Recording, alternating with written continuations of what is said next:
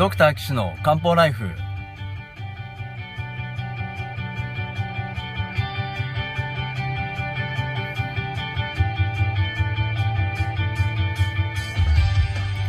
ポッドキャストドクター岸の漢方ライフは医師である岸大二郎がリスナーの皆様から寄せられた体の悩みを中医学をもとにした漢方薬や鍼灸治療の知識で解決するお手伝いをする番組です。現代医学では改善しない辛い症状や病名はあるけれど治療方法がない疾患。検査はしたけれど異常がない症状に対して現代医学はもちろん漢方や鍼灸の考え方をお伝えしていくことで皆さんの生活を幸せにする岸漢方クリニックがお送りします。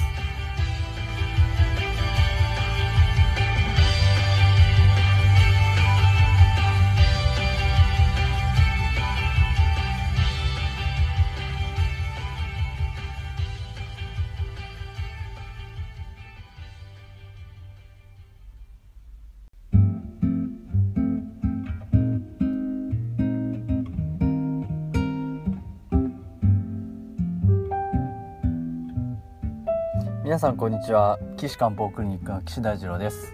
ドクター岸の漢方ライフ今回第69回目をお送りします。よろしくお願いします。えー、ということで前回はですねフラフラするという方の、まあ、お悩み相談を取り上げさせていただいて、まあ、現代医学だと難しいかもねっていう話を、まあ、させてもらいました。ただまあ起立性調節障害っていうのがあるんでねそのことについてちょっとお話しさせてもらいましたけれどもじゃあ今回は中医学的にまあ、どんなねやり方があるのかっていうことをまあお話ししたいなと思いますのでよろしくお願いします。えー、さてじゃあこれは中学的にどんな症状があるのかっていうことを書いてございますのでそれをちょっとこう紹介させてもらいますね。えー、眠れているんですけれどもなかなかあのよく寝れなくて朝起きると疲れてるとそういうことがあるそうです。もうね寝てても寝れてないみたいなねそんな感じですかね。ここでねあの夢見てるかどうか知りたいですね。夢ね。あのね夢見てるかどうかっていうのがねあの僕ら診断の時にちょっと重要だったりするんですね。で場合によるとどういう夢を見てるかっていうことも診断の助けになることがあるんですね。えっと簡単に言うとこうなんかこうハッピーな夢かアンハッピーな夢か。まあどっちかですね。なんか追いかけられててあの寝覚めが悪いとかあの犯人に追いかけられるとかなんかそういうこういう夢なのかどうかっていうものをね知りたいですね。あと見てるけどあんま覚えてないっていう場合もありますけどね。まあそういった場合もまあ踏まえてですねなんか夢見てますかっていうのをですねちょっと聞きたいなとね思いますね。えー、あとはですね首の周りが痛い。あーこれ難しいですね。首の周りが痛いのはね痛い目にも僕いつも聞くの2種類あってギューってこう固まるようにこうキュッと痛いのかギューッとね痛いのかあとはそのポワーってこう張るようにパンパンに肩がパンパンに張ってますみたいなそっちの痛みなのかこれどっちかかな。どっちか聞きたいです。えー、っとギューってなってこう刺すような痛みがある場合は血の巡りが悪くなった場合の痛みですね。ですね。ででこうふーっとこう張ったパンパンになるような痛みは木の流れが悪くなった時に起こる痛みですよ。そうですね。はい。ですからあのそこ聞くだけでもあこの痛みがどういったことで起こってる？そうするとこの人の状態の中身にはこういうファクターがあるそうするとこのファクターがどうやって生じてるんだろう？というといろんなこう体の全ての部分のこう、ね、あれが分かってくるっていうようなね中医学のね面白い関連性がありますからね。えー、水は木を育て木は燃えて火を生み燃えたら火は火から土が生まれ、えー、土に金属が出てきて金属に水がついてその水がまた木を育てるってね引用語行のこの相関創生の関係ですね、えー、これはねあのー、考えるヒントになったりしますよね。はい。であじゃあ次他の症状いきましょう。寒がり。あ寒がりなんですね。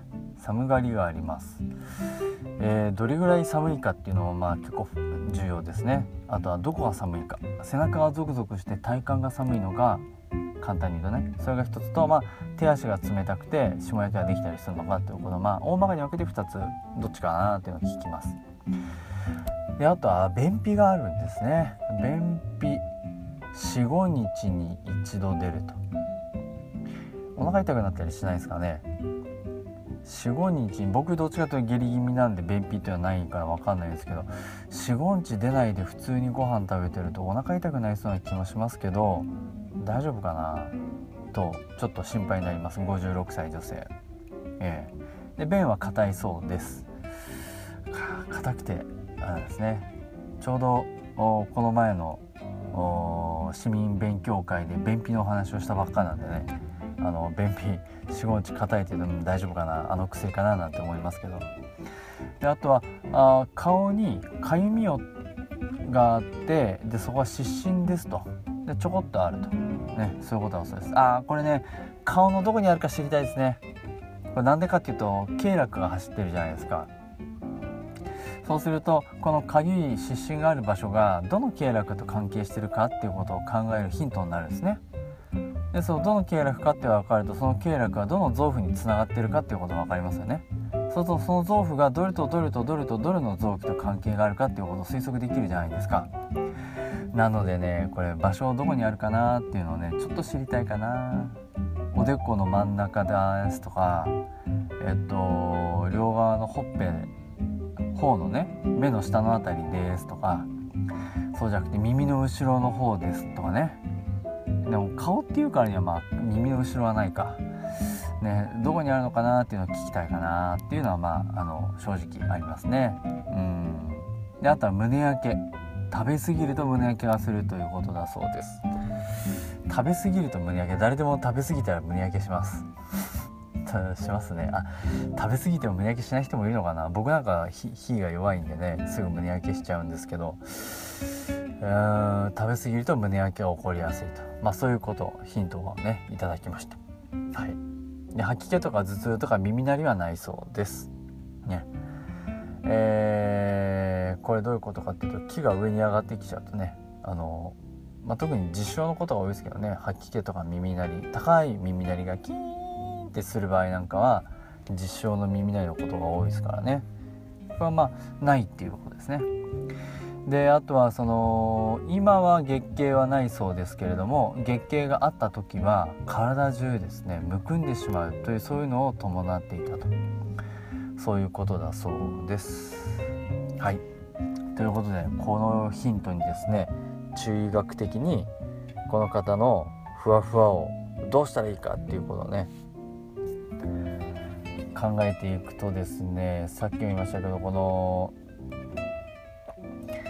朝起きて疲れてるってよく寝れてないですよね。寝る時は心が心臓の芯がね重要ですよね。心臓の芯が、えー、は血をね血を司りますけどその血が少ないとでゆっくり寝れないですね。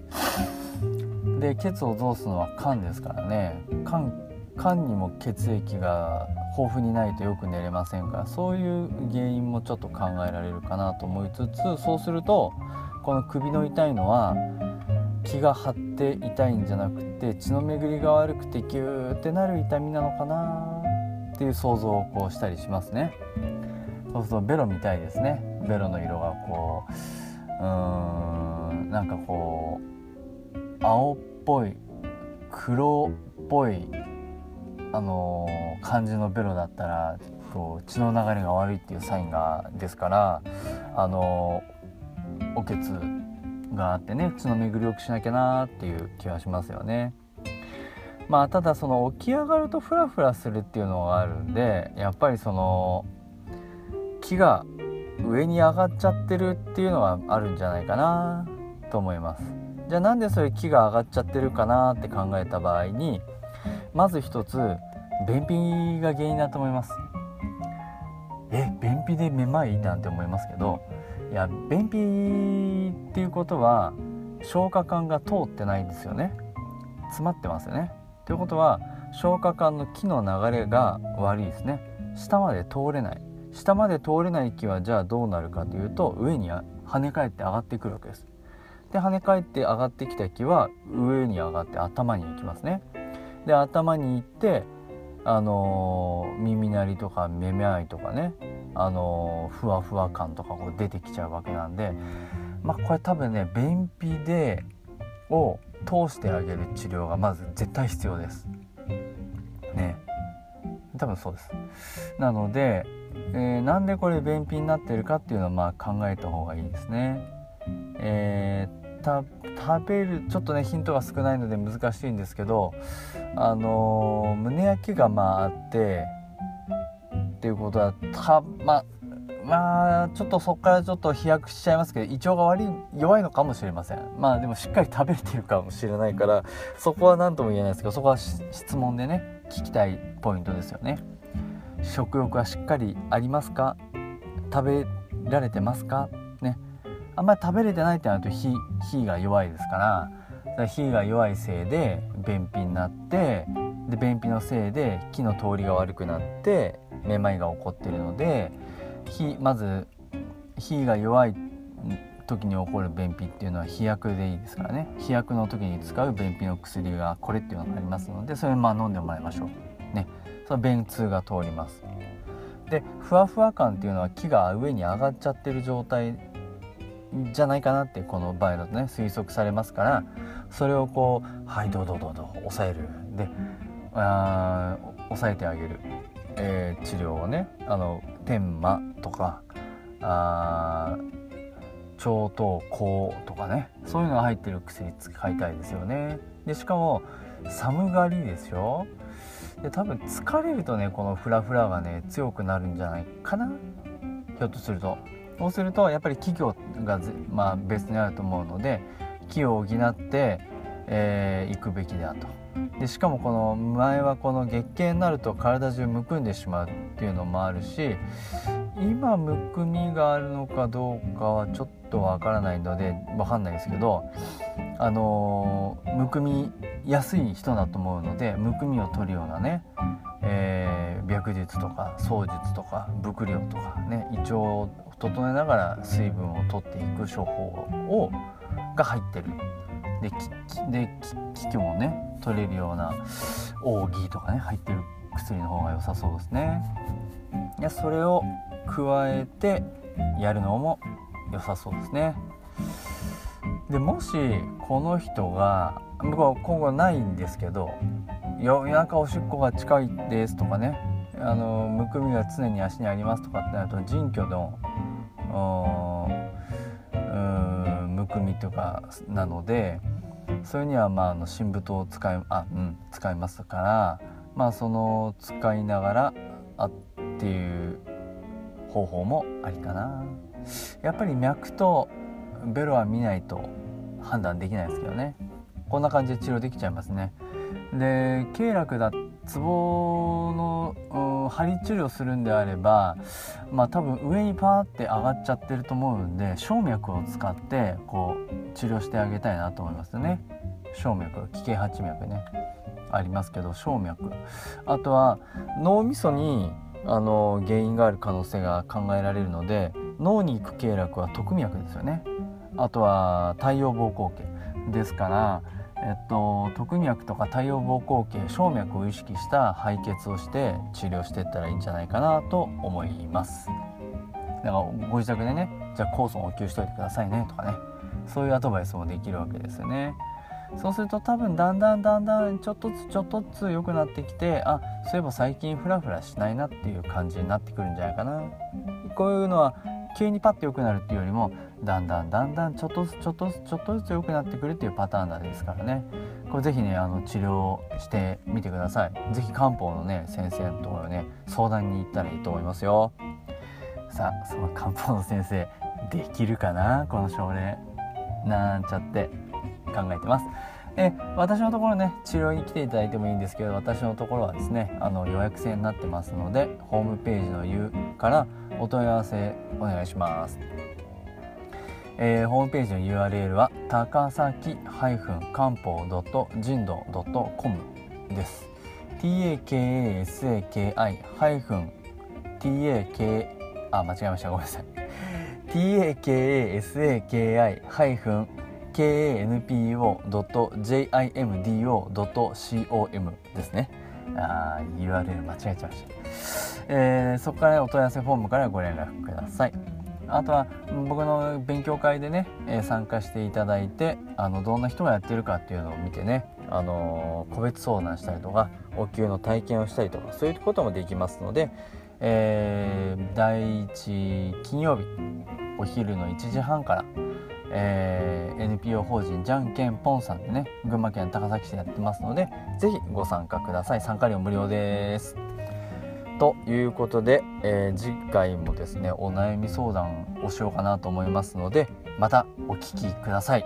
よろしくお願いします。それでは皆さんまたお会いしましょう。さようなら。